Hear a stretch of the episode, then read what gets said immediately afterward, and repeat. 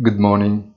The Fed releases the outcomes on the stress test on large banks that confirms its solidity and resilience, even in the face of the estimate of very large overall losses in the event of a severe recession.